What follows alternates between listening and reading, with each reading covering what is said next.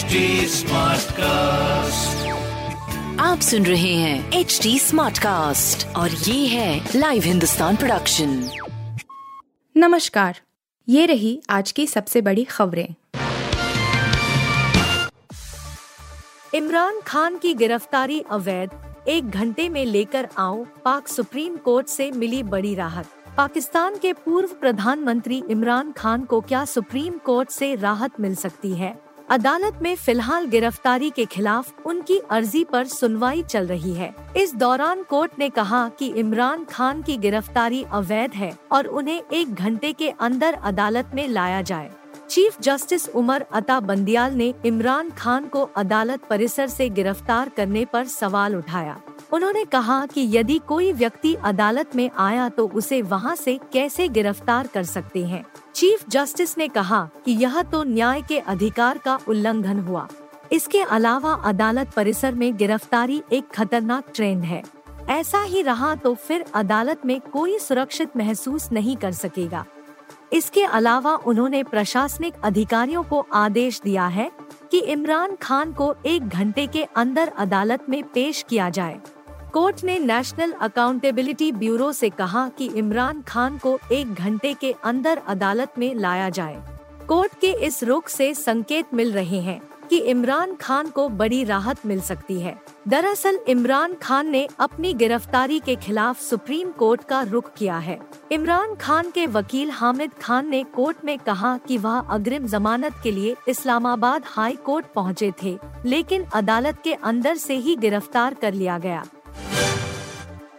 Jail में बंद मनीष सिसोदिया को मिली बड़ी राहत, बीमार पत्नी से बांट पाएँगे दुख।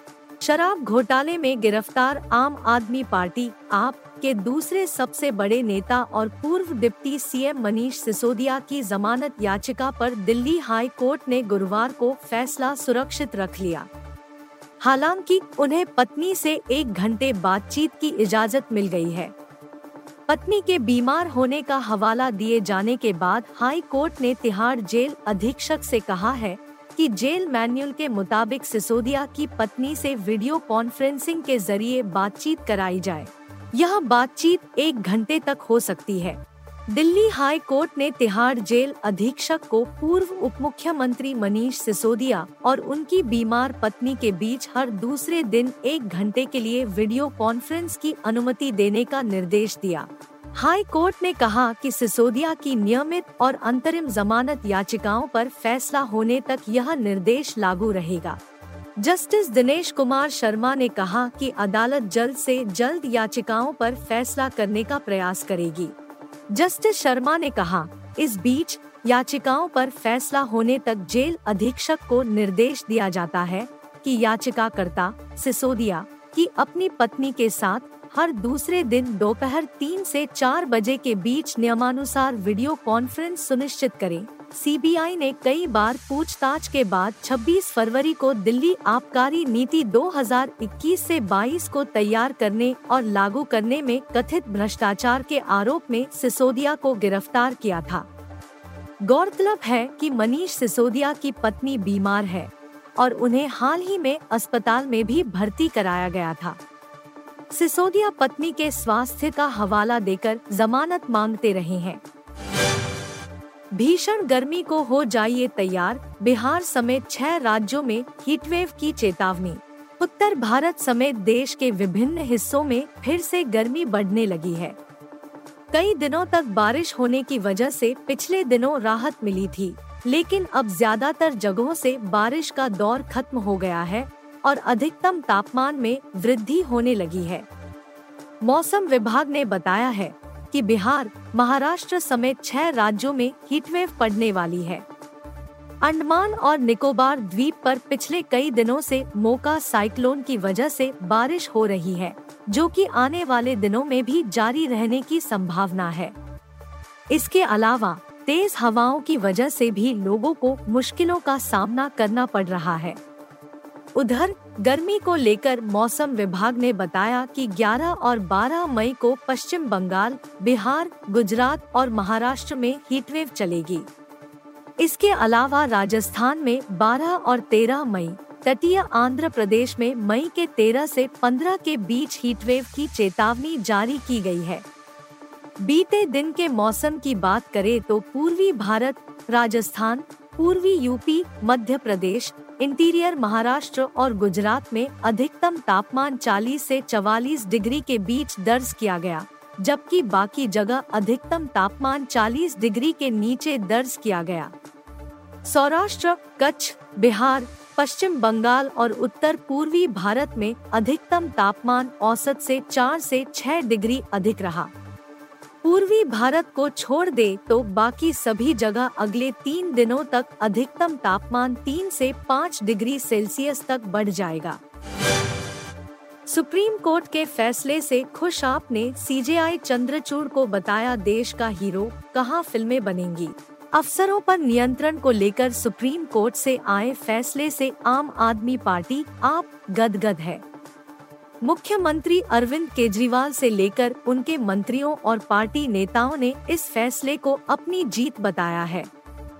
आपने कोर्ट के फैसले को मोदी सरकार के लिए तमाचा करार देते हुए चीफ जस्टिस डीवाई चंद्रचूड़ की जमकर तारीफ़ की। आपके प्रवक्ता और दिल्ली सरकार के मंत्री सौरभ भारद्वाज ने सीजेआई को सबसे बड़ा नायक बताते हुए कहा कि आने वाले समय में जजों की भूमिका पर भी फ़िल्में बनेंगी। सौरभ भारद्वाज ने कहा कि सुप्रीम कोर्ट का फैसला मोदी सरकार को तमाचा है। उनको दिल्ली की जनता का हक चोरी करने के लिए सजा मिली है। उन्होंने सीजेआई चंद्रचूर को देश का नायक बताते हुए कहा, हम जब छोटे थे तो फ़िल्मों में देखते थे कि अमिताभ बच्चन पुलिस इंस्पेक्टर बनते थे तो हम छोटे बच्चे भी सोचते थे कि बड़े होकर पुलिस इंस्पेक्टर बनेंगे। किसी फ़िल्म में दूसरे अभिनेता डॉक्टर थे तो लगता था कि डॉक्टर बनना है। एक फ़िल्म में अभिनेता वकील बने तो बच्चों को लगा कि काम तो वकील का होना चाहिए। इससे देश को बदला जा सकता है। केजरीवाल के मंत्री ने कहा, आज मुझे लगता है कि देश का एक एक बच्चा जो जुडिशरी और हालातों की समझ रखता है, वह कहेगा कि देश में कोई हीरो है तो चीफ जस्टिस डीवाई चंद्रचूड़ साहब है। कहेंगे कि अब तो जज बनना है। वह दिन दूर नहीं जब फ़िल्मों में जज की भूमिका में नायक नज़र आएँगे। आज देश को एक बहुत बड़े नायक के रूप में चंद्रचूड़ जी मिले हैं। मैं दिल्ली की जनता की ओर से उनका बहुत बहुत धन्यवाद करूँगा। बेंच के अंदर जो पाँच न्यायाधीश थे, उन सभी का धन्यवाद करेंगे। दिल्ली की जनता आज सुप्रीम कोर्ट के आगे नतमस्तक है। खराब प्रदर्शन के बाद दिल्ली कैपिटल्स के कप्तान और कोचिंग स्टाफ की हो सकती है छुट्टी, आकाश चोपड़ा का बड़ा दावा। आईपीएल 2023 में दिल्ली कैपिटल्स का प्रदर्शन बेहद निराशाजन रहा है। पिछले सीज़न टीम 14 मैच में से सात मैच जीतकर पाँचवें स्थान पर रही थी, लेकिन इस सीज़न टीम ने 11 मैच में से सात मैच गवा दिए हैं।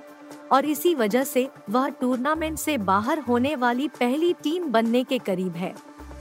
पूर्व क्रिकेटर आकाश चोपड़ा ने दावा किया है कि चेन्नई सुपर किंग्स के खिलाफ मिली हार के बाद अब अगले सीज़न दिल्ली कैपिटल्स एक नए कप्तान और कोचिंग स्टाफ के साथ उतर सकती है। दिल्ली कैपिटल्स ने आईपीएल 2023 के शुरू होने से पहले डेविड वार्नर को टीम का नया कप्तान चुना था। क्योंकि टीम के नियमित कप्तान ऋषभ पंत कार एक्सीडेंट से रिकवर कर रहे थे।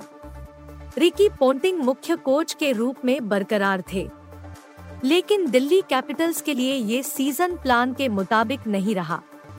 सीज़न की शुरुआत में ही टीम को लगातार पाँच हार का सामना करना पड़ा। लेकिन अगले पाँच मैच में से टीम ने चार मैच जीते। लेकिन प्लेफ में जगह बनाने की उम्मीद चेन्नई के खिलाफ मिली हार के साथ खत्म हो गई है। 11 मैचों में दिल्ली कैपिटल्स के नाम आठ अंक है और रन रेट शून्य डॉट छह सौ पाँच का है। स्पोर्ट्स कीड़ा के अनुसार अपने यूट्यूब चैनल पर आकाश चोपड़ा ने कहा कि उन्हें लगता है कि चेन्नई के खिलाफ मिली हार के बाद दिल्ली कैपिटल्स का सीज़न खत्म हो चुका है। उन्होंने ये भी कहा है कि शायद उन्हें अगले सीज़न के लिए अपने लीडरशिप ग्रुप में बदलाव करना पड़ सकता है। आप सुन रहे थे हिंदुस्तान का डेली न्यूज़ रैप जो एच टी स्मार्ट कास्ट की एक बीटा संस्करण का हिस्सा है। आप हमें फेसबुक ट्विटर और इंस्टाग्राम पे एट एच टी या podcasts@hindustantimes.com पर ईमेल के द्वारा सुझाव दे सकते हैं।